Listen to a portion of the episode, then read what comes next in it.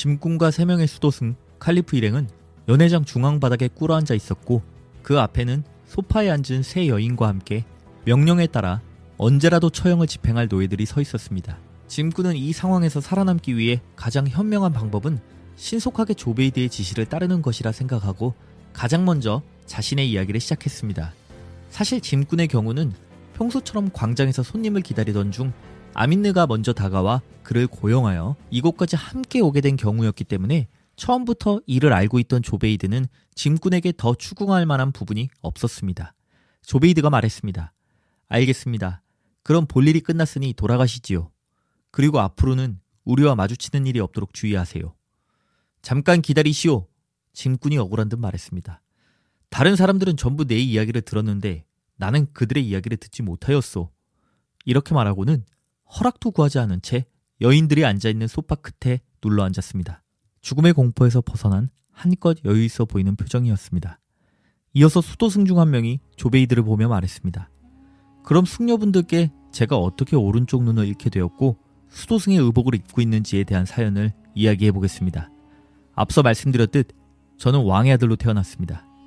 제게는 숙부님이 한 분 계셨는데 아버님처럼 한 나라를 다스리는 왕이었으며 스라의 저와 같은 또래의 아들과 딸이 있었습니다. 제가 왕자로서 필요한 모든 교육을 이수하자 아버지께서는 제 나이에 걸맞은 자유를 허락하셨습니다. 그 이후로 저는 답답한 왕궁 생활을 떠나 휴식과 재정비를 하기 위해 1년에 한두 달씩 숙부님이 다스리는 나라에서 시간을 보냈습니다. 이웃나라의 왕자이자 숙부의 아들인 나의 사촌 형제는 늘 저의 방문을 환영해 주었으며 덕분에 우리는 각별한 우정을 나누게 되었습니다. 제가 그를 마지막으로 보았을 때 그는 어느 때보다 저를 기쁘게 맞이했고 매우 영광스러운 큰 잔치를 열었습니다. 그가 제게 말했습니다. 이복의 사촌, 자네의 지난 방문 이후로 지금까지 내가 무슨 일을 벌였는지 절대 짐작하지 못할 걸세. 자네가 떠난 직후 나는 오랫동안 계획했던 직접 설계한 건물을 짓고자 정말 수많은 일꾼들을 끌어들였지. 이제 완성이 되었고 살 준비가 되었네.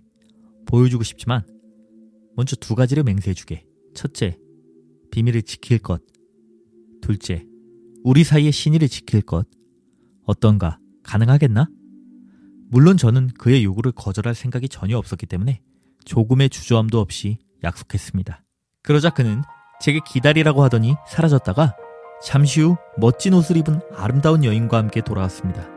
그녀가 누구인지 궁금했지만 사촌이 제게 그녀의 이름을 말해주지 않는 것은 이유가 있을 거라는 생각에 묻지 않는 편이 낫다고 판단했습니다. 우리 셋은 모두 자리에 앉았습니다. 온갖 분야에 관심도 없는 이야기들이 오가는 식사 시간이었지만 분위기만은 매우 즐거웠습니다. 그러던 도중 사촌이 제게 말했습니다. 사촌, 갑작스러운 이야기지만 시간이 얼마 없네. 이 여인의 길 안내를 좀 부탁하겠네. 새로 지은 돈 모양의 무덤이 있어서 쉽게 찾을 수 있는 곳이니 길을 착각할 일은 없을 걸세. 나도 곧 따라갈 테니 둘 다 그곳에서 내가 올 때까지 기다려주게나. 저는 그렇게 하겠다고 말한 뒤에 그 여인에게 손을 내밀었습니다.